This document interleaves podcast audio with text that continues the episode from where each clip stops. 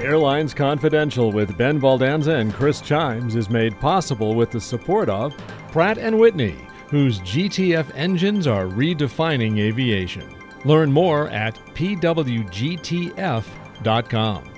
Aerodata, the leading edge in flight performance data. Visit aerodata.co. Aerodata is a Garmin company.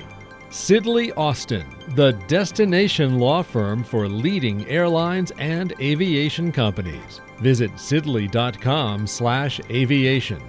And Seabury Securities, global reach, global scale. SeaburySecurities.com. We also welcome your business's support. Info at airlinesconfidential.com. Hello, this is Ben Baldanza. Please take your seats. Airlines Confidential is ready for takeoff. And this is Chris Chimes. Welcome to another week's show. After a quick go around of this week's news, we're going to chat with Creighton Scarpone, the Director of Airline and Business Aviation Sales at Garmin. And Ben, we're going to start with more earnings news. As we record this, we now have results from American, United, and Alaska, in addition to the Delta results we talked about last week. What are your thoughts?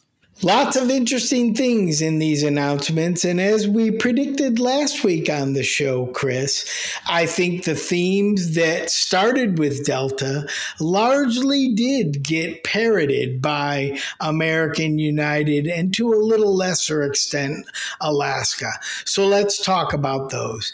Both of them, American and United, talked about continuing to be lighter on capacity going into the fall than they had originally planned and versus 2019, but also predicting unit revenue above 2019 and absolute revenue above 2019 on reduced capacity.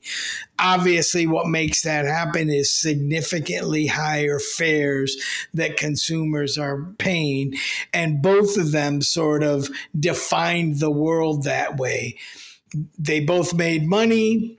They both talked about reduced capacity in the fall, but higher revenue than 2019. American talked about trimming capacity largely because of staffing and other things like we've been talking about this, on the show forever. United was more thoughtful, I thought, in terms of Scott Kirby, their CEO, talked about dark clouds that United is seeing, both in terms of labor supply in terms of business demand recovery and um, in terms of overall supply chain and things like that. And I thought that was kind of interesting. But the main themes of business traffic somewhat stuck at 75 to 80% of 2019 volume, even though revenue looks good. So again, that's on higher fares. So the big question is, is that sustainable? Going to Alaska, they also made some money. The biggest thing I thought they talked about, in addition to sort of operational things and their own view on staffing and such, was a big push to once again become become an all Boeing airline, basically getting rid of the last tranche of Airbus planes that they acquired when they bought Virgin America years ago. And when Ben Minicucci spoke and went on TV and talked about it, he made a big point of saying the simplification that would be and how good that would be for the company's strategy to finally be done with this fleet of Airbus planes that was smaller than Boeing's at Alaska when they bought Virgin, but has been getting smaller. And now he talked about completely getting rid of those and becoming an all Boeing fleet. So, very interesting things in these earnings releases, I think. I'm eager to see the releases from the rest of the industry over the next week and a half. We get into more of the low cost carriers and Southwest, of course, and such. And so, whether the themes that we hear from that group are different than we've been hearing from the big guys will be interesting. How did you take these three releases, Chris? Well, certainly uh, you gave an excellent summation, like I would expect you to, Ben. You know, I saw a couple little nuggets uh, that you touched upon. I mean, and we're going to obviously watch this with the low cost carriers coming up, but cost pressures were kind of front and center, like we heard about with Delta.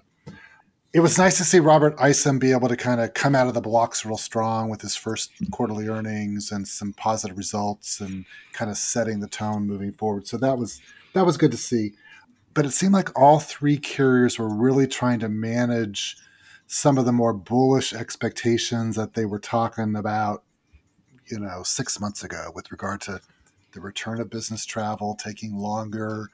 I think United, you know, Scott Kirby said something about up to three years, or maybe it was Robert Isom. We should expect it, it's going to take probably three years to return to quote normal like what we saw in 2019 kind of pointing to specifically the return of regional air service and kind of calling out the pilot shortages and the staffing shortages. So they're trying to be very much realistic and, like I said, manage those expectations. Where you know, I think you and I were a little critical of their over enthusiasm six months or so ago. Um, you know, I think they're trying to set the right the tone. I think that's right. You know, I worked with Robert very early in his career when he first joined the industry at Northwest Airlines. And even then, he was a very optimistic, thoughtful guy. And it was actually great to see him on TV, smiling, talking positively and in positive tones, even when talking about the challenges facing the industry. I hope he proves out to be a really good leader for American. Yep, absolutely. And then the Farnborough Air Show just wrapped. Both Boeing and Airbus notched some orders for their narrow bodies. Airbus picked up an EasyJet order for the Airbus 320 Neo. Boeing seemed to win the talent competition of this aircraft order beauty contest, picking up more orders I think I counted 167 firm orders for the MAX and five wide body 787 Dreamliner orders. The big prize being chased, Ben, was an expected very large order from Air India that didn't materialize. Uh, but their new owners, the Tata Group, uh, must be some pretty tough negotiators.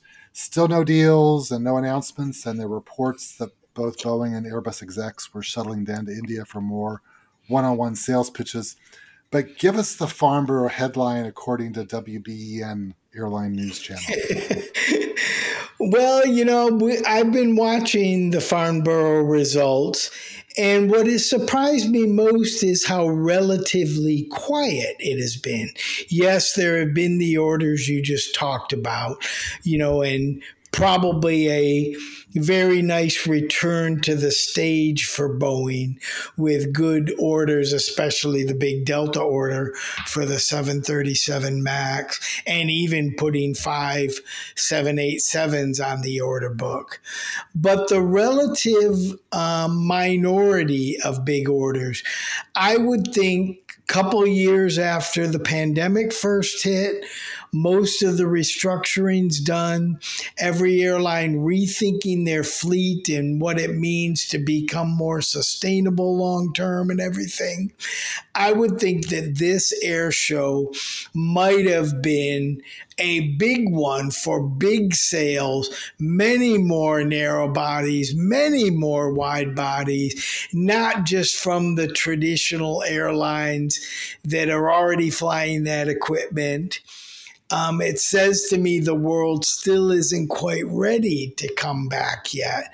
And I would say the biggest story then is sort of the reemergence of Boeing as a real competitor, the 737 MAX, once again, a real competitor to the A320. And they established that kind of nicely. But if they end the show, if the show ends and only five wide bodies were bought, that will be a big story. I'm not sure if it'll end that way. As far as India goes, when the Tata Group bought Air India and took the company private, the Tata Group also had strong ownership stakes in two other Indian carriers. One is called Vistara, and Vistara is a business oriented kind of premium narrow body airline within India. And the other is the AirAsia India operation. While it was started by the AirAsia group in Malaysia and Tony Fernandes, they have since sort of sold down their positions there, and the Tata Group owns a big chunk of that. So when you think of the Tatas in India and the planes they might need, it's not only for Air India, but it's for Vistara and where that airline's going and what if anything, is the long term role of the AirAsia brand within India. So it's very, very interesting. You said that the Tata Group must be tough negotiators. You're probably right about that. But I also think the Air India fleet problem is just so big. They have lots of big airplanes that are very old so managing replacing that fleet is going to be a lot of dollars.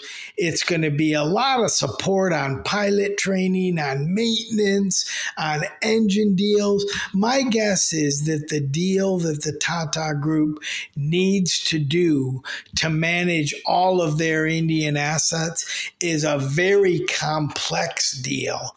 And my guess is that just takes time too, which is probably why the deal hasn't happened yet. Now, as we're recording this, Farnborough isn't over yet. So it's possible that before the end of the show, they do have an LOI on some big deal. That would probably include many more wide bodies than the 5787s Boeing has already said, but I'm sure Airbus is trying to stay right behind them in terms of trips to India as well a real good one to watch there, Chris. Well, since you opened the door, I'm going to go through it a little bit more. more. Um, okay. It, it, it, seems like Airbus kind of skipped the whole thing. I mean, they had a few orders, but it, it just seemed like there wasn't, like you said, a lot of energy and a lot of big news coming out of this. I saw another headline about a Boeing executive calling the show a morale booster, which, you know, look, the Boeing folks need some boosting of their morale after a few tough years, but like that's a lot of money to spend on a big air show to have a morale booster. I think you know you're you're looking at like more business and financial boost than morale boost. But you know, I'll, I'll give them that. It was like the hottest week in the UK in like 500 years of temperature taking or something. So maybe the maybe the order books melted. I, I don't know, but it, it was just a very, like you said, a very quiet show. A fair amount of chatter about supply chain and everyone acknowledging that was an issue. And also, I think in the context of the heat wave and that setting for the meeting, it seemed like the press was like looking more for some news and progress on zero carbon and other kind of sustainability issues, which were promoted as part of the theme of the meeting. But again, in the management expectation column, I'm not sure people made the news that at least the news media was expecting. Good ads, Chris, there. And one name that I bet is at Farnborough is Aerodata, because if you're in the transport business, you need to know that name. For three decades, Aerodata, which is a Garmin company, has helped airlines get more from their operations with its aircraft performance, weight and balance, and load planning tools and more. Visit aerodata.co to learn more and see how the Aerodata team can make a difference for your air carrier operation. And this week's show is sponsored in part by Sidley Austin, the destination law firm for leading airlines and aviation companies transforming the skies. From the ramp to the boardroom, Sidley provides the broadest range of legal services to clients on the most critical issues facing the industry today. Sidley combines unmatched experience with top tier capabilities across a vast global footprint. Visit sidley.com slash aviation for more information. Ben, uh, final question. As I think we've talked about before, one of the Chimes rules of PR is never going back to the scene of the crime, but I can't help but revisit the topic of the meltdown at Europe's airports this summer. And I'm not talking about the weather, which has been a meltdown of its own. So now Heathrow has imposed passenger caps, but their problems persist. Amsterdam had imposed caps last month, but that has done nothing to solve the problem. It seems like they've gone from chaos to pandemonium in Amsterdam. KLM simply threw up their hands and said last week no check bags allowed for many flights. Uh, airline executives are blaming airport officials and vice versa. And now, as we head into August, I fear that more workers and execs are just going to disappear as most of Europe goes on their end of summer holidays. What's going on? Good return to the crime, Chris. I'm glad you violated your rule on this one. It's amazing that this story just does not end in Europe the caps always struck me as crazy that an airport would try to control on its own the amount of traffic coming in. Airports make money with the more people they have there they make money on the concessions from people filling the terminals, from airlines landing, using facilities there. So for them to say we're going to cap our flights tells you they really didn't have any other answer. And part of it is staffing. We talk about a pilot shortage, maybe worldwide, but it's not only pilots, it's air traffic controllers, it's ramp workers, it's airport workers and it's really hitting these airports in in Europe. I don't know how they're going to get out of this, but part of what we heard in American United and Delta's earnings were keeping capacity lighter in the fall. And I bet some of that capacity is transatlantic Europe capacity because they know they're going to have to be careful about how much they push. Now, to the extent Heathrow and Amsterdam, especially, work as connecting hubs rather than people just going to visit those two very nice cities. This really creates an opportunity, I think, for the Middle East carriers who may have problems of their own. But many of the places that people would naturally connect at Heathrow or in Amsterdam to go to, you could also get to through Frankfurt on the Star Alliance or through Dubai or Abu Dhabi or Doha. And so it's possible that competing hubs if they're not in as tough a position as Heathrow and Amsterdam are right now, maybe pick up some permanent share on the connecting traffic. And so, what these big airports have had to do in the short term may end up hurting them longer term.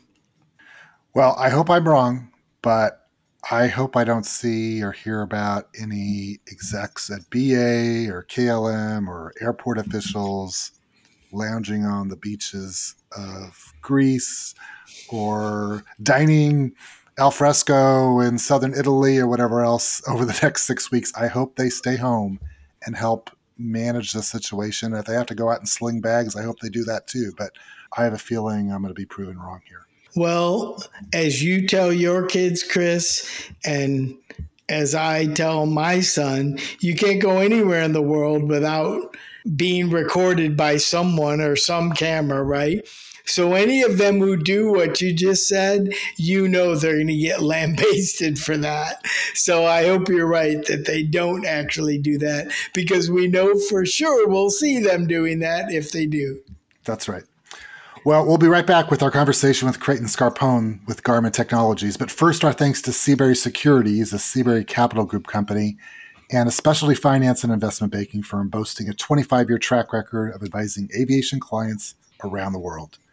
Their award winning and widely respected team has superior industry knowledge as well as an unmatched depth of relationships with decision makers in industry, finance, and government. Explore their global reach and scale at seaburysecurities.com. This portion of Airlines Confidential is sponsored in part by Sidley Austin. From the ramp to the boardroom, the destination law firm for leading airlines and aviation companies transforming the skies.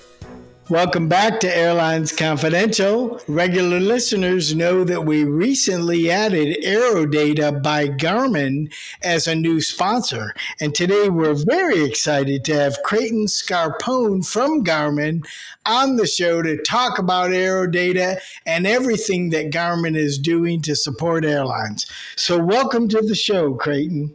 Hey, I appreciate it. It's a pleasure to be here today. Regular listeners to the show also know that the first question we ask every guest is to introduce themselves. So tell us about your aviation background and how you got into this exciting role at Garmin. Yeah, absolutely. So, Creighton Scarpone, I lead uh, Garmin's commercial airline pursuits as well as our aftermarket business aviation pursuits. That does include responsibility for AeroData and our sales pursuits with that subsidiary. I've been with Garmin for about 10 years now. Actually, my 10th anniversary is coming up here in January. Prior to that, I had a finance background, but I've been flying, believe it or not. First lesson was when I was 12 years old. So I've had the aviation bug for a very long time. Just shy of 3,000 hours total time, type rated in the Citation CJ family of aircraft that I get to fly uh, here at work uh, for Garmin for transportation purposes as well as access occasionally personally to a to a citation as well. So have a broad range of, of aviation background. Got the bug by taking an airplane ride with my grandfather. He won it in a golf outing, believe it or not, when I was about three years old, and have wanted nothing else than to be in aviation since. Took a bit of a detour into finance, but found my way back to aviation with Garmin. Have had various roles within sales and engineering at Garmin leading up to where I'm at today with, again, commercial responsibility for airline and business aviation. So, Creighton, most consumers know the Garmin name from your suite of products, navigation and fit watches and other kinds of things, obviously. But tell us a little bit more about your suite of products in the aviation space. Yeah, absolutely. So, you know, first and foremost, Garmin actually has five verticals within our company. So there's aviation, which I think we're all familiar with but we have a marine segment, we have an outdoor segment, a fitness segment, and then an automotive segment. So those other four are what we call our consumer business. And then aviation is kind of a company within the company because it's so different, if you will, from the consumer space. So the easy way to think of it is we have everything from an integrated flight deck. And when I say integrated flight deck, that is all systems of the airplane. It is PFD, MFD, auto throttle systems, weather radar, AFCS or autopilot systems, all of that can be a Garmin produced product, all the way down to an aviation specific watch on your wrist that's got a global navigation database in it. So it really is a very broad range, uh, very broad product line that we've got, and we really have multiple solutions in all of those segments. So again, really successful, I'd say, from the mid-size, super mid-size business jet all the way down to home built aircraft, experimental aircraft, and our portable products and wearable products like the watch that I was mentioning. Well, Creighton, who are your biggest competitors in this space, and how do you win compared to them? Boy, oh boy, that's a really a really good question. I would say our competitors are just as broad as our product line is, and again, that's because we serve markets all the way from a watch where we'll compete with Samsung, Apple, all the way up through an integrated flight deck where we'll compete with Raytheon and Honeywell. In between there, you've got folks like Dynon, Avidyne, some of the general aviation competitors that you'll see there. But again, it's a very broad range depending on on the platform that we're competing on that day. You know, in terms of success, I'll be very honest with you. Garmin came to be because of our focus on the customer. Our founders, Gary Burrell and and Min Kao, they were ex Allied Signal, which is now part of the Honeywell brand, uh, but Bendix King, Allied Signal, Honeywell. They came to the company and they had a vision for GPS. And at that time, Loran was quote unquote the future of aviation, but they had a vision for GPS, not only GPS in aviation, but GPS being widely available to consumers. And one thing that was readily available for the taking was the general aviation market. And that's really where Garmin got its start was in general aviation.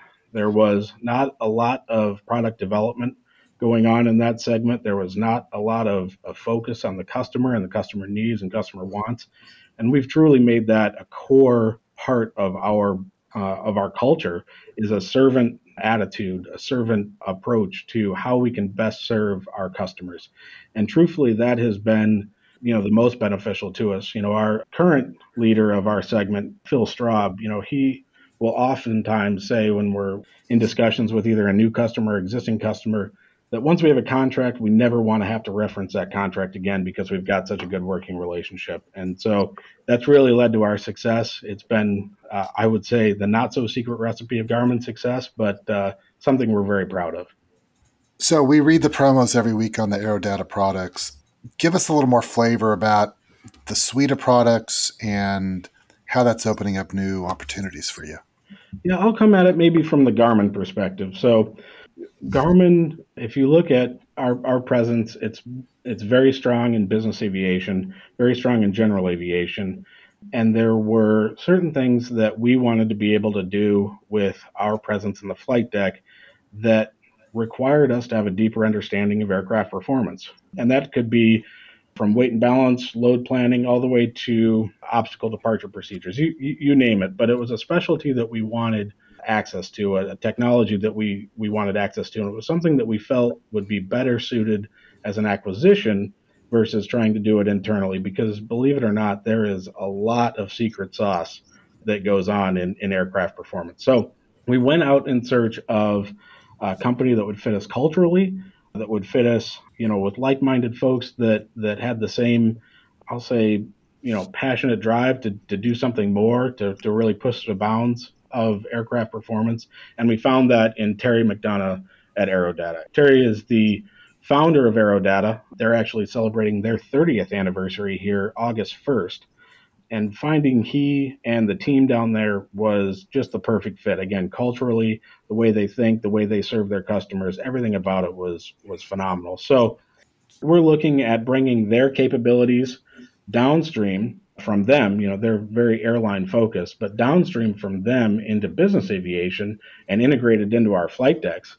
But then if you look upstream and the opportunities that Garmin has beyond business aviation into commercial, that's really where we're starting to leverage our partnership with AeroData. And so whether it be load planning, whether it be again just global obstacle database, all of those things are very complementary to Garmin's existing product line very exciting that you and AeroData have come together. How long ago was this? And was this really integral to your idea of how to grow Garmin in a space you thought you needed to compete in, but weren't quite ready to compete in? Absolutely. Well, we announced publicly the acquisition of AeroData in the spring of 2021 being fully transparent, the the acquisition had closed sometime before that, but in light of the COVID pandemic and some other factors, it was something that we elected not to make public until the spring of 2021. The interesting thing about that acquisition is, you know, again, looking back at Garmin's acquisition and, and the fit, we were very excited, and the team at AeroData was equally excited about bringing their capabilities to the flight deck as anything else. So we were really focused on the roadmap that we wanted to execute and that we are executing to on our flight deck and on our aviation products using their aircraft performance. But separately, and I would say perhaps more importantly, the relationship with AeroData and just about all of the airlines in North America, at least, not to mention the global presence that they maintain, has really helped us with even some additional success uh, with Garmin products. Now, they're not OEM line fit products that I'm talking about specifically, but even things like uh, USB chargers in the cockpit. We've done that with several North American based airlines, standby flight display replacement, things like that. And those were all opportunities that candidly were opened up from our AeroData relationships at the airlines. We'll have more with Creighton in just a moment. This week's show is brought to you in part by Pratt & Whitney, a world leader in aircraft engines, helicopter engines, and auxiliary power units. To help the industry achieve net zero air transport carbon emissions by 2050, Pratt & Whitney is powering more sustainable aviation through smarter technology, cleaner fuels, and greener business. Learn more at prattwhitney.com slash sustainability. So I don't want to ask you to give away kind of competitive strategies or anything, but where geographically is your footprint kind of globally, or is there a focus on any particular international markets versus the U.S. as you look to grow? Yeah, so Garmin obviously is a global company. We have a global presence I can't recall the exact number of, of countries that we're, we actually have brick and mortar in, but I believe it's 50 plus. AeroData, obviously strongest in the Americas. So North and South America are the bread and butter for them, but we do have significant presence in Europe and an expanding presence in, in Asia with them as well. So I would say even uh, Garmin's core aviation business is strongest in the Americas, followed up by Europe and then the APAC region. Well, good data are key to running any company. What are airlines, especially commercial airlines, not just business aviation, missing if they don't talk to you, Creighton, and if they're not using products like yours or maybe ones your competitors might offer?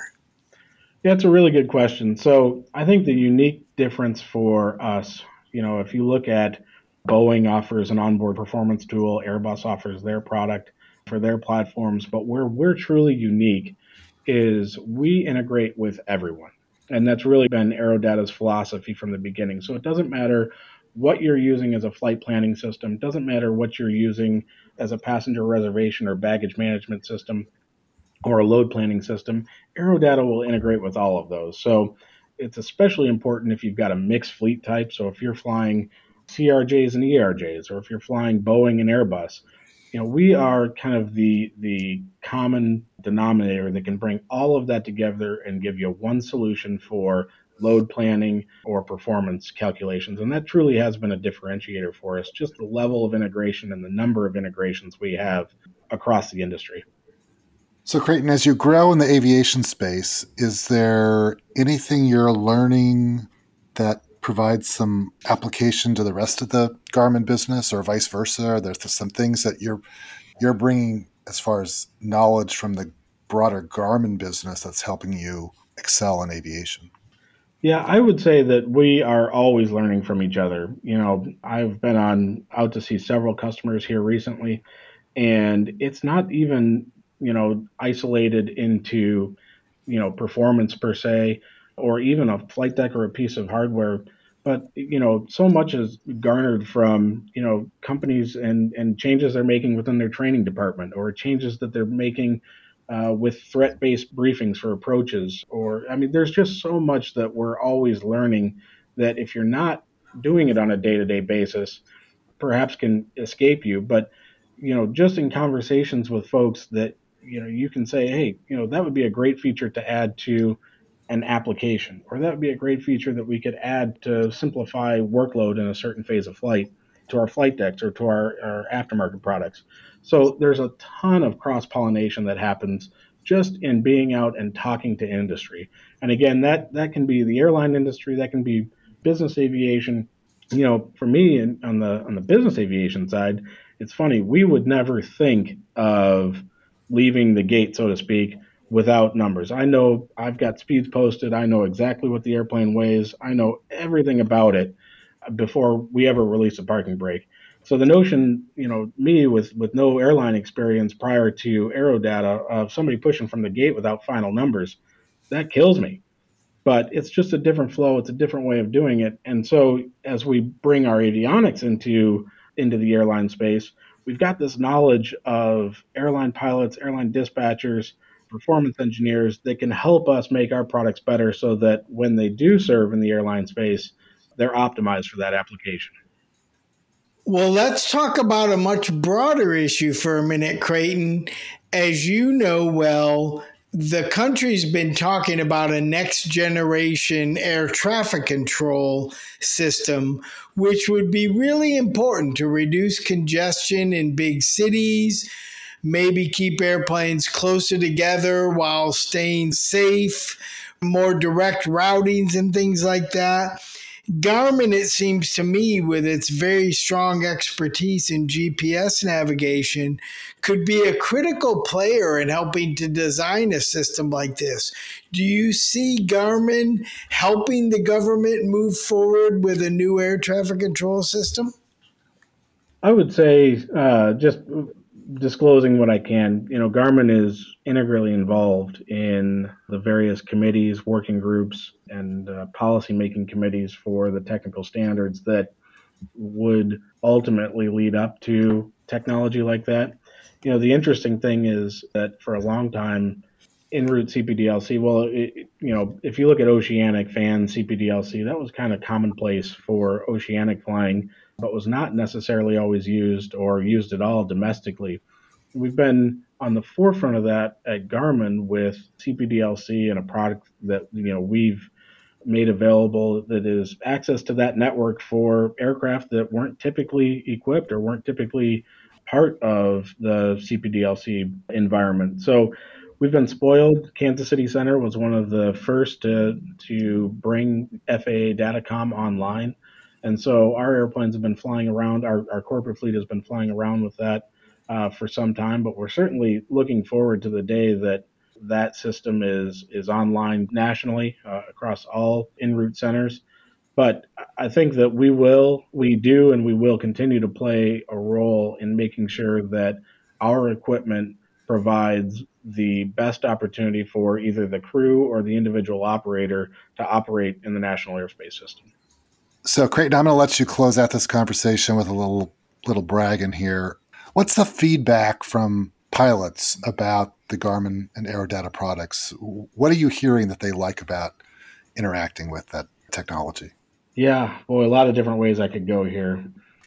I'll go two different ways. There was a quote, and I can't recall who said it to properly attribute the quote, but we were Garmin and and specifically our integrated flight deck was really called the iPhone of avionics, right? And if you think about an iPhone, you can pick it up, you know how to use it, you can interact with it. The iconology, the the human machine interface is simplified to a point that you don't have to be uh, weeks and weeks and weeks of training just to use the avionics themselves. So, from one aspect, we've tried to simplify the the interface to our avionics. And again, if you look at our core market and and where we're very successful, it's even single pilot operation, right? And so, a lot of our features and functions are focused around really enabling a single pilot or to that extent a crew, but a single pilot to be successful in the national airspace system, to operate safely, to make their job as easy as possible in operating the aircraft, right? And and allowing them to focus on other things other than interacting with the avionics. The second side of it is if you look at the shortage of pilots today that we're facing, and you look at our success again in, in general aviation, the vast majority of pilots are learning on Garmin. And so we've created, you know, this pool of pilots, and it's a huge pool of pilots. Every pilot that's entering the workforce right now is learning Garmin, has kind of been quote unquote Garminized. And so when you've got that, it is a stark difference from what they're flying today at the airlines. And so I wish I could say we planned it this way, but it's leading to an incredible amount of demand to bring our avionics up into the airline market because that's what pilots know, that's what they understand, and and quite honestly, most of or all of their experience has been on a Garmin flight deck, and so that leap to uh, another product is much larger than it ever was in the past. Well, that's a great way to end. That uh, Garmin is helping solve the pilot shortage. So, uh, so, so, in any event, you've been very generous with your time, and of course, the company's been generous with their support for the podcast. So we appreciate both those things. And uh, thank you again for joining us. Absolutely, guys. It was a pleasure anytime. And thank you for your sponsorship of the show, too, Creighton. We're excited to help you grow your business while you grow ours. Great. Thanks, guys. We'll be right back with more Airlines Confidential. Promotional consideration by thearchive.net, the hub of the history of commercial aviation. Thearchive.net is now boarding. This portion of Airlines Confidential is sponsored in part by AeroData, the leading edge in flight performance data. Visit aerodata.co. AeroData is a Garmin company. Well, thanks again to Creighton Scarpone for that discussion. Now we'll quickly take a couple of our listener questions. Please keep them coming via our mailbox at questions at airlinesconfidential.com or visit airlinesconfidential.com and follow the prompts. Chris, our first question is from Victoria in Denver. I really enjoyed your interview with Nina Johnson and your discussion about women in airline leadership roles.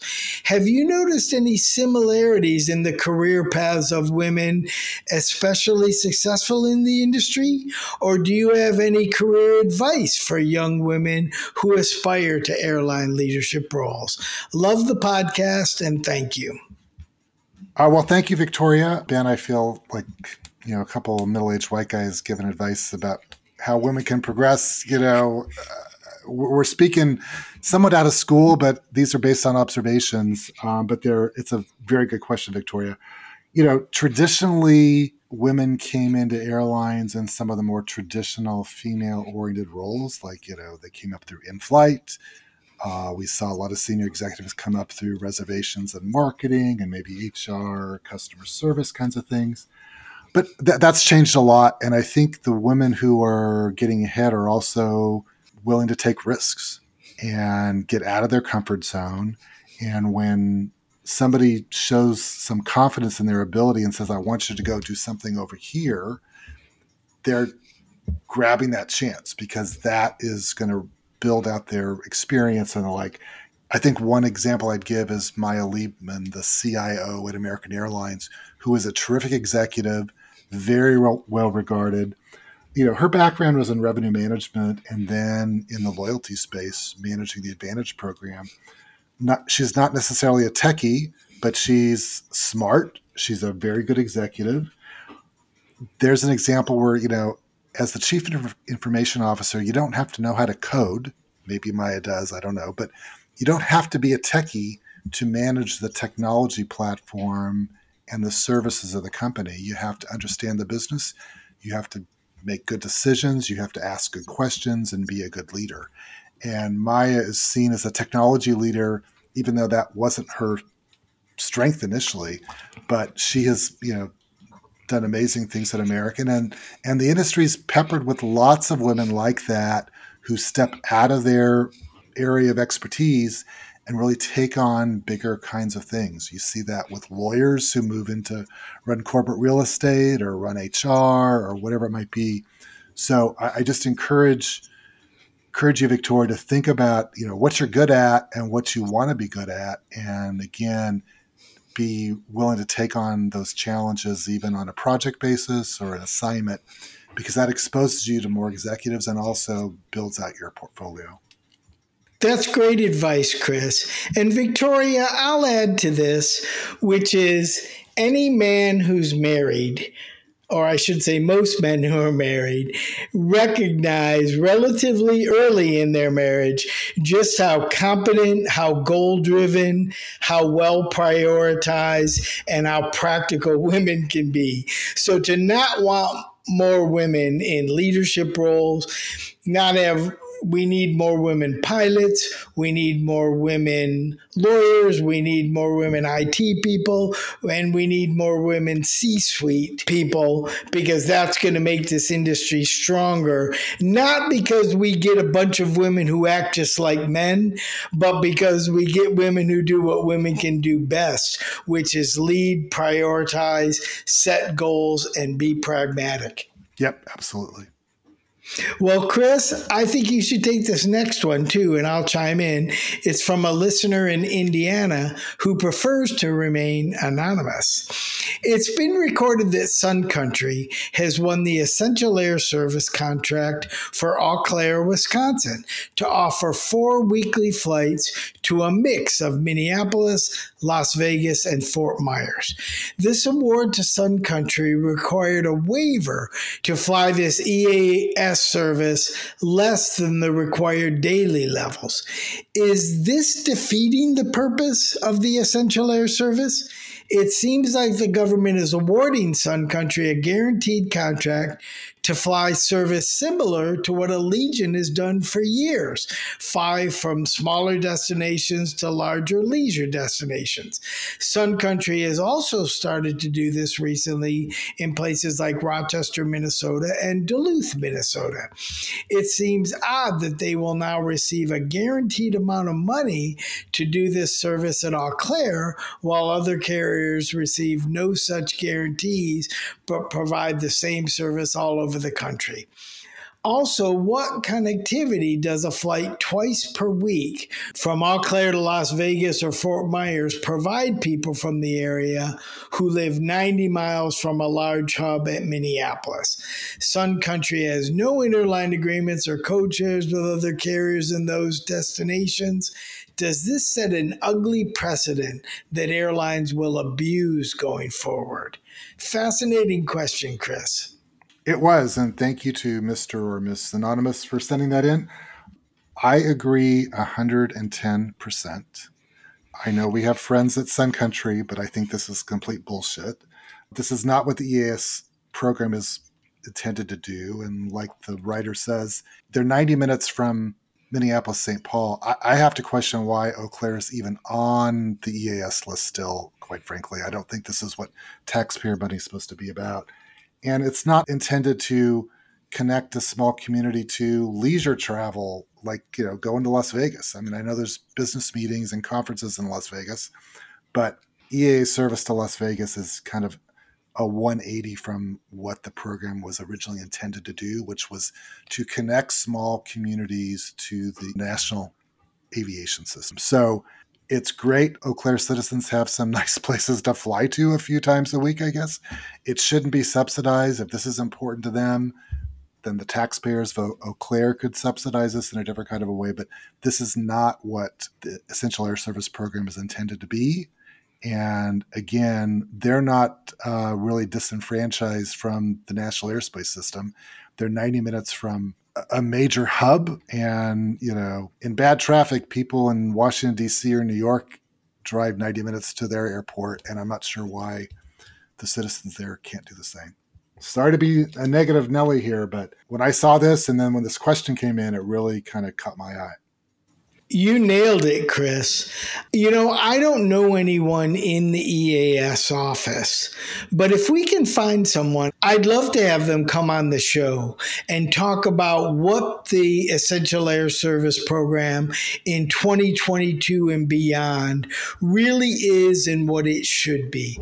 I'm not sure how transparent they'd be about that but I can certainly see a big difference between a smaller place that's an hour to two hour drive from Big Hub versus one that's six hours from Big Hub in terms of who should get federal subsidy.